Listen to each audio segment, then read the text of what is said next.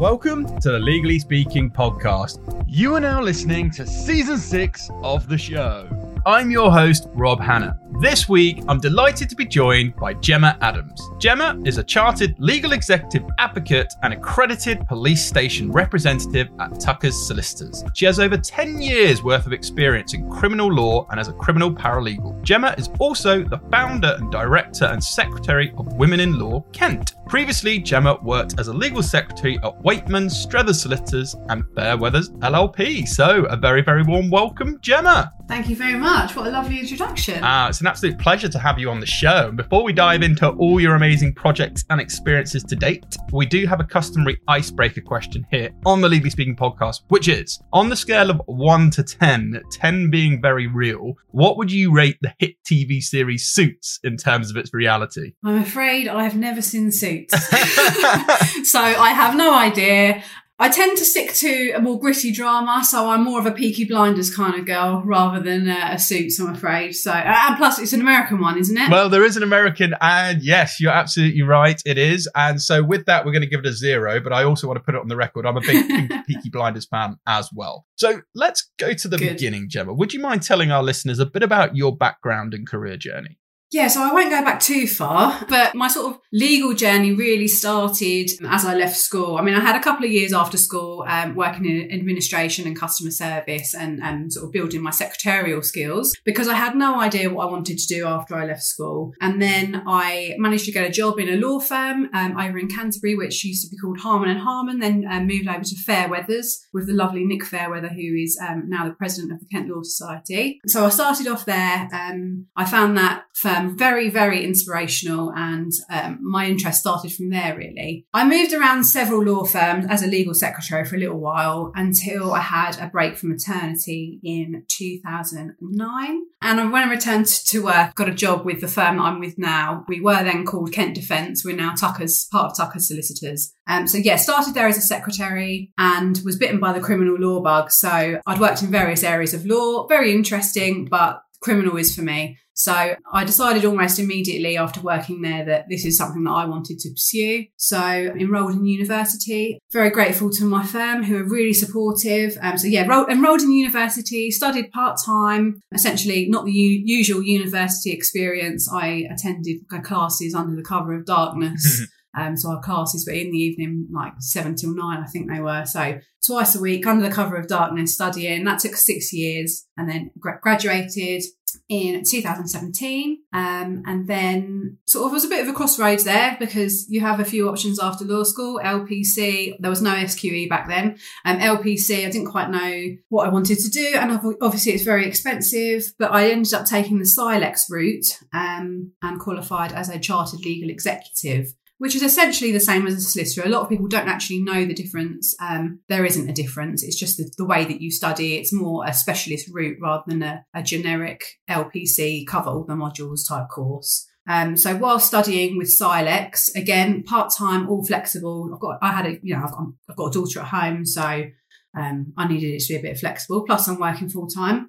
Um, I undertook the police station accreditation too. So it's all sort of all come very, very nicely sort of to, to the beginning of this year where I've qualified. I've done all my courses, and um, the, and then at the beginning of this year, I had to do my advocacy rights as well. So now we're all done. Um, but yeah, it's been a bit of a long slog, but really worth it. I'm really pleased I did it the way I did it. Um, very stressful, as I'm sure you can imagine at times, but um, yeah, just really pleased to.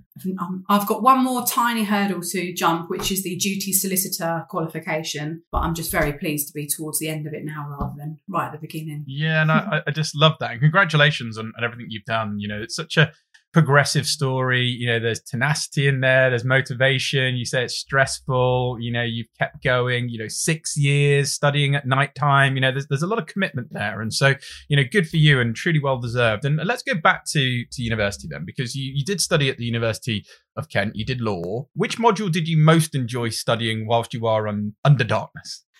Um, I think the law of evidence was my favourite module. We had a great tutor, um, Darren Weir, um, who works at the University of Kent um, and who sort of brought the whole module to life, really. um, brings in his wig and gown for people to try on for legal arguments in class. I, re- I remember that quite vividly. And that, I mean, that's obviously going to be one of my turning points, one of my you know, I'm at uni. I know I like criminal law, and then the module just, it, yeah, it came to life. It was brilliant. Yeah, no, I love that. And you mentioned, obviously, and I mentioned in the intro as well that you previously worked as a as a legal secretary, I believe, at the likes of Wakeman, Struthers, and you mentioned Fairweathers as well. Um, you know, how did being a legal secretary differ between each of the firms, if at all?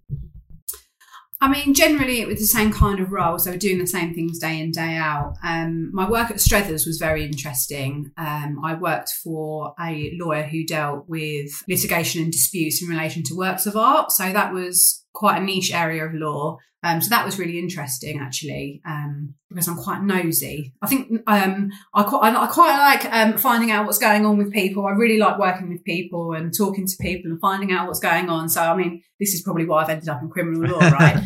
but um, but um, no, that was I really found that very interesting. Um, but to be honest, um, if you can be a legal secretary somewhere, you can be a legal secretary anywhere. Um, the skills that you pick up are so transferable. Organisation, um, you know, talking to people, dealing with queries, it's all part and parcel of you know of the work of a lawyer. So it's a it's an excellent stepping stone. Yeah, because that's what I was going to say. You know, because we we haven't had many people on who have sort of had that experience and then obviously gone on to to qualify. So I I, I love it. So you know, what would be like a typical day or you know what are the responsibilities you have? Because like you say it's given you such a great grounding to go on to where you have today. Yeah so typical day for me is um, wake up not knowing where you are or what's going to happen that day. Obviously things in criminal law it's quite fast paced things happen very quickly. So um, it's hard to plan but I mean, there's a, clearly there's a degree of planning that, that goes on, but it's hard to sort of plan in terms of your, your logistics where you are going to be that day. So my typical day would be if a client has been arrested, um, would go to the police station to represent them. I'm now on my feet in court, very, very new in court. So, um, yeah, still quite a, a, scary environment, but really enjoying it. So, yeah, court hearings too. Um, so, just in the magistrates' court. So, first hearings, um, adjournments, bail applications, sentence hearings, that sort of thing. They're all for um, relatively um, straightforward offences in the magistrates court but at the police station i'll deal with any type of offence. So it could be anything from you know shoplifting a very minor shoplifting offence um, all the way up to murder of course um, and I actually dealt with my first murder at the beginning of this year, so I feel like that's a that's a good one to be ticked off because if you can do a murder in the police station, you can do anything. Yeah, yeah, no, absolutely, absolutely, and uh, I tip my hat off to you because you are doing such tremendous work. And but I want to talk a little bit more about the the route into getting there because you mentioned and obviously you studied at the the CILEx and uh, you know law school. Can you tell us more about CILEx and and and, and that route specifically?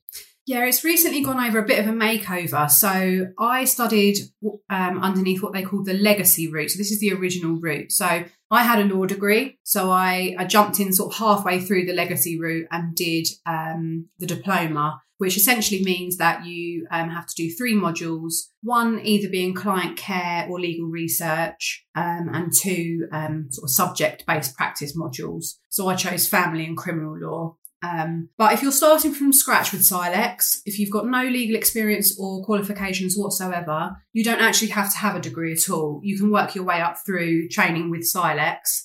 Um, but they've, like I said, they've just had a makeover. So they've now um, got a new route called the CILEx CPQ, um, which incorporates um, advocacy rights into it too. And it's a more streamlined way of studying. They've made it a lot simpler. Um, and it's a lot cheaper than the LPC as well. So if you know which area of law you want to work in, um, CILEx will essentially guide you through and uh, you know make you the, the, specialist lawyer that you want to become. Yeah, no, thank you for sharing that because I think it's it's fascinating, and we need to give more exposure to you know these these different routes. You know, because law we're trying to make it more accessible, more affordable to so many people um, across the globe, and particularly here in the UK and England and Wales. So I'm really pleased that you managed to, to sort of highlight that so well. And you, you, just again drilling down a bit more because before this role, obviously you, you were the, the chartered legal executive. So I'm just keen to know about skills that you did learn specifically, and how did those skills translate into becoming an advocate as well? Um, I don't think anything can really pe- could prepare you for advocacy. I mean, I, because I did uni the, the part time way, I didn't really participate in any societies or any mooting or anything like that. I think advocacy, um, you know, you can train yourself for it at university. If you're a full time student and you're there during the day, then you know. But I mean, you have to be taking part in moots and competitions just to prepare yourself for public speaking. Um, I done none of that, so I felt like when I was on my feet in court the first time, um, although I was quite nervous, um, I've done things like this before. So um, work on social media. Um, obviously, my work with women in law has given me um, the confidence to speak in public too. Um, and I, I, do quite like jumping in, you know, jumping in at the deep end. So I do like to be challenged. So I, I, although I had zero experience in speaking, you know, officially, no competitions, no training or anything like that. Um, know, I think I think you just you just need to do as much as you can to prepare yourself for it. I mean, obviously, if you're training with the bar school, they have you know all the all the aspects that you need for advocacy there. They'll train you up for it. There's there's examinations on it, but the way that I've done things, um, no exams for me. But yeah, um, I quite enjoy a challenge. I'm always once I've ticked something off, as, as I'm sure you can imagine from my journey, it's it's been it's been quite long. So once I've, you know, jumped one hurdle, I'm always looking to the next. So even though I'm towards the end of my journey now, um, I'm thinking, what can I do next? So yeah, I just take it take it as a challenge, and I just really enjoy it. Yeah, no, and good for you, and uh, I, I love it because you're so progressive, and like I love that mindset of what next, what next. So congratulations, and you also do other things. So you know, in your recent article, inspiring the next generation of criminal defense lawyers, you state the most rewarding part of my job is ensuring justice is delivered. So, from your view, Gemma, how is justice delivered? And is this reliant on lawyers providing clients with knowledge? Well, absolutely, yes. I mean, that's quite a heavy question. I don't even know where to begin with my answer. But yeah, I mean, I think for me, and um, as I'm sure, Rob, you've seen on my Instagram page, I'm quite keen to tell as many people as possible what their rights are what the police powers are, the definition of criminal offences, because a lot of people just have no idea. If you're not working in this sort of environment, if you know nothing about the criminal justice system, you're ill equipped to deal with it. So if the police wanted to stop and search you in the street, majority of people wouldn't know what the police can and can't do, what sort, you know, the tick list of things that the police have to do to make it a legal stop and search.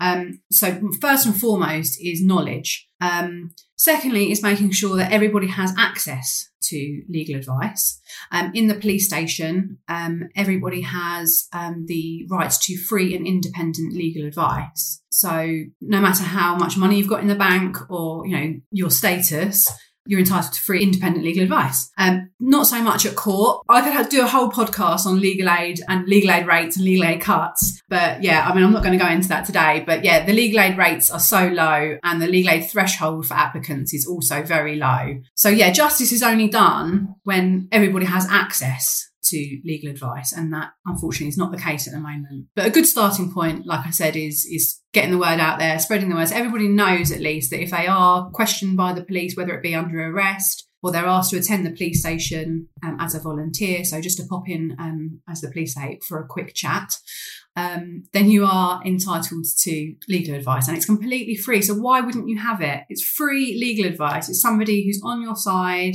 giving you the advice, helping you um, through what can be a very stressful time. Yeah, and it's it's a really great point because I remember once um, somebody sort of kidding, you know, people like, well, do I need it? And then I think one of the judges once said to somebody, you know, who was unsure about legal advice, would you go to a heart doctor and say you're going to perform the surgery by yourself on your heart? You're not, right? And that's the kind of reality when it comes to that. So you're absolutely true. You know, take it. It's there. They're there to help, support, protect, you know, and, and make sure you understand your right as a system, particularly here in the UK. So thank you for highlighting that. Time for a quick break from the show. You wouldn't leave a potential client waiting in your office for three days. But what about when it comes to returning potential clients' phone calls, emails, or even web inquiries? If you're not responding rapidly to those who inquire about your firm's services, you could be losing money, losing clients, and affecting your law firm's reputation. Thankfully, there's a resource from our sponsor Clio that can help you called how to grow your firm with legal client intake. It's a free guide that will show you exactly how and why you should be automating your client intake process. Download your free copy at clio.com forward slash UK forward slash free intake guide. That's Clio, C L I O dot com forward slash UK forward slash three intake guide. Now back to the show. It's amazing how you know you've picked up all these things and just built your skill set over time. So, and you're with that, you know, you have Mm. over ten years of criminal law experience. You know, as a criminal paralegal, dealing with various offences from the police station. You know, particularly magistrates court and crown court. So, two questions. You know, firstly, what's the difference between magistrates and crown court? And you know, have there been any memorable cases you would like to share with us, if you can? So every single case starts in the magistrates court, and the magistrates court is the lower of the two that deals with more simple offences. Um, sometimes they can be um, complex in nature, but they are essentially offences that carry a lower um, sentence.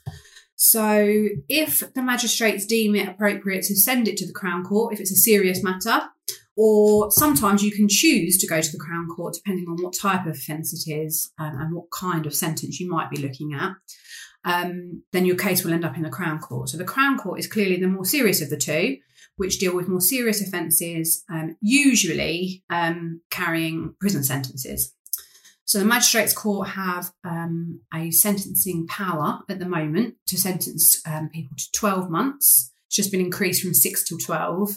And the Crown Court have unlimited power, so obviously giving out life sentences as the um, as the biggest one I can think of.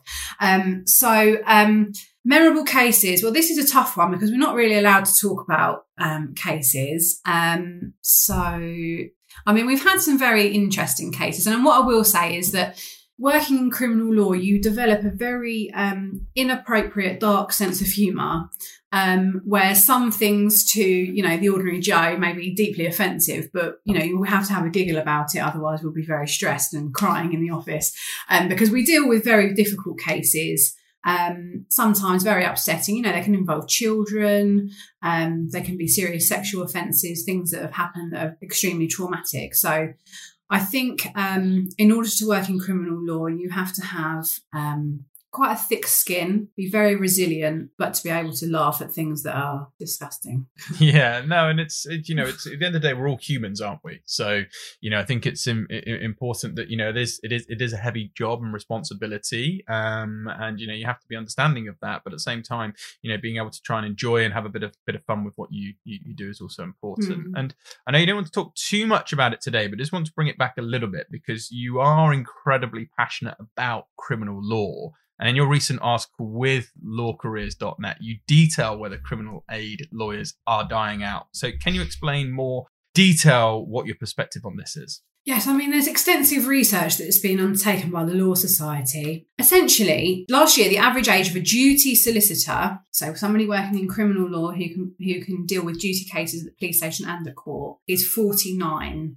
That is a really high age. I think the Law Society describe it as um, the retirement time bomb. So there's two prongs to this. So the first is that there's a very low level of students who have an interest in criminal law. There's no one coming into the profession. So the profession is getting older and older. The retirement time bomb, I mean, if we think about what's going to be, you know, where are we going to be in 20 years' time? A lot of these people are going to be retired. And if we have nobody new coming into the profession, we will essentially die out. If you look at Cornwall, for example, 74% of their lawyers who work in criminal law are over 50 already. So I'm quite keen to promote criminal law for students. Yes, it doesn't pay well. If I wanted lots of money, I wouldn't be a criminal lawyer. I would end up in commercial. Um, but it's something that you have to be passionate about that you enjoy doing.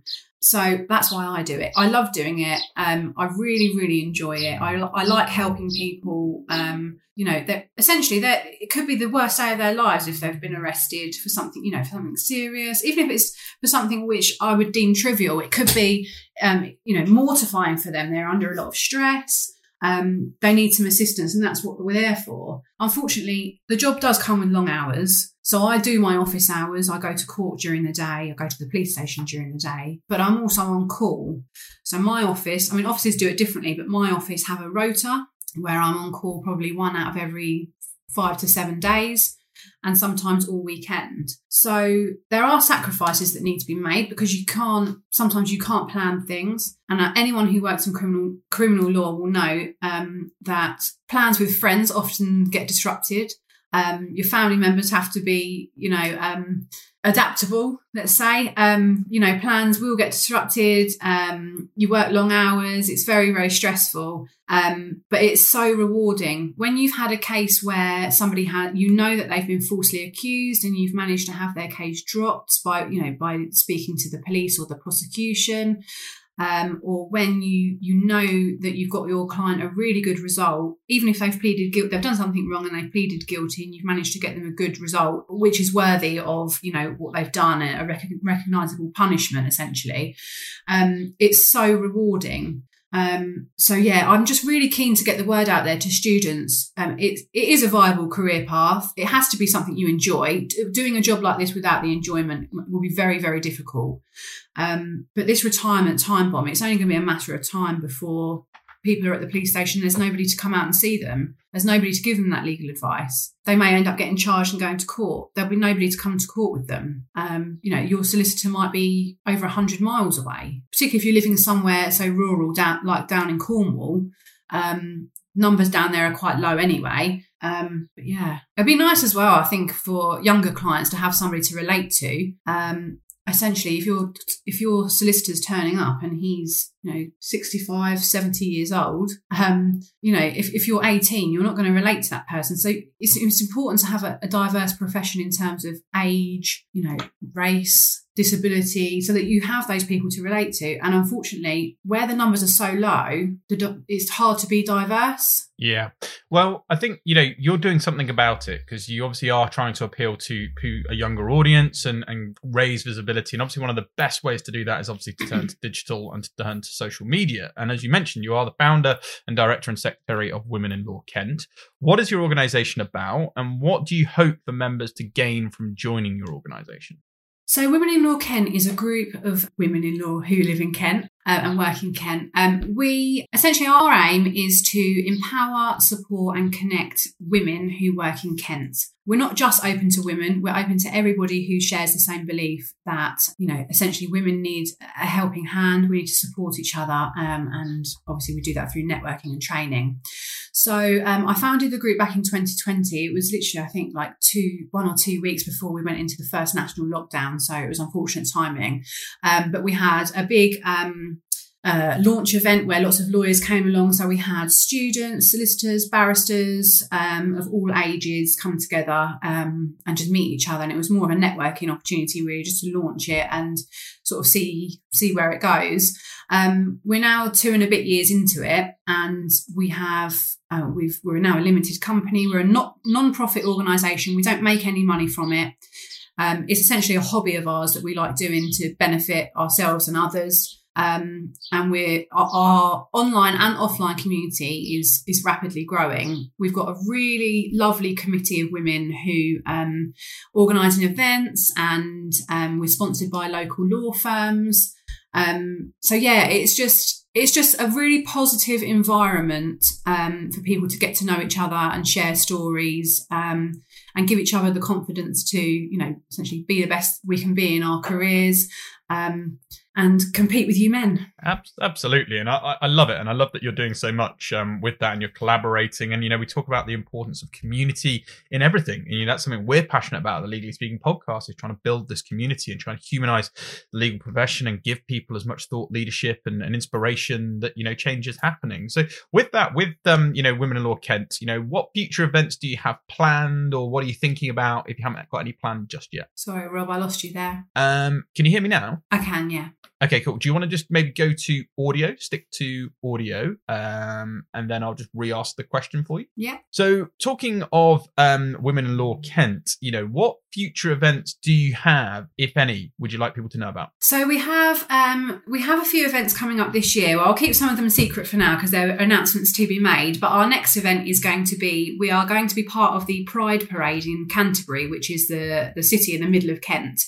Um, so we've got um, some spaces available to be in the actual parade. So we're going to be all glittered up, um, handing out leaflets and goodie bags to our members. And we're going to be encouraging people to meet us at the after party. So we're going to have a big parade through the town and then we're going to be meeting up in a place called Dane John Gardens afterwards. It's a gardens essentially at the other end of town where there's going to be a massive celebration. So we're really, really happy to be part of this. It really mirrors our values within Women in Law Kent, which is inclusivity, support of others, so we're, we're absolutely buzzing to be a part of that. Yeah, and I'm excited for it. So um, this has been a fascinating conversation, uh, Gemma. I've loved learning more about your story and journey and where you've been and what you've been up to and what you're currently doing and where you plan to go. So finally, what advice would you give to those in the legal profession or wanting to go down the CILEx route, qualify as a chartered legal executive advocate, or generally interested in criminal law?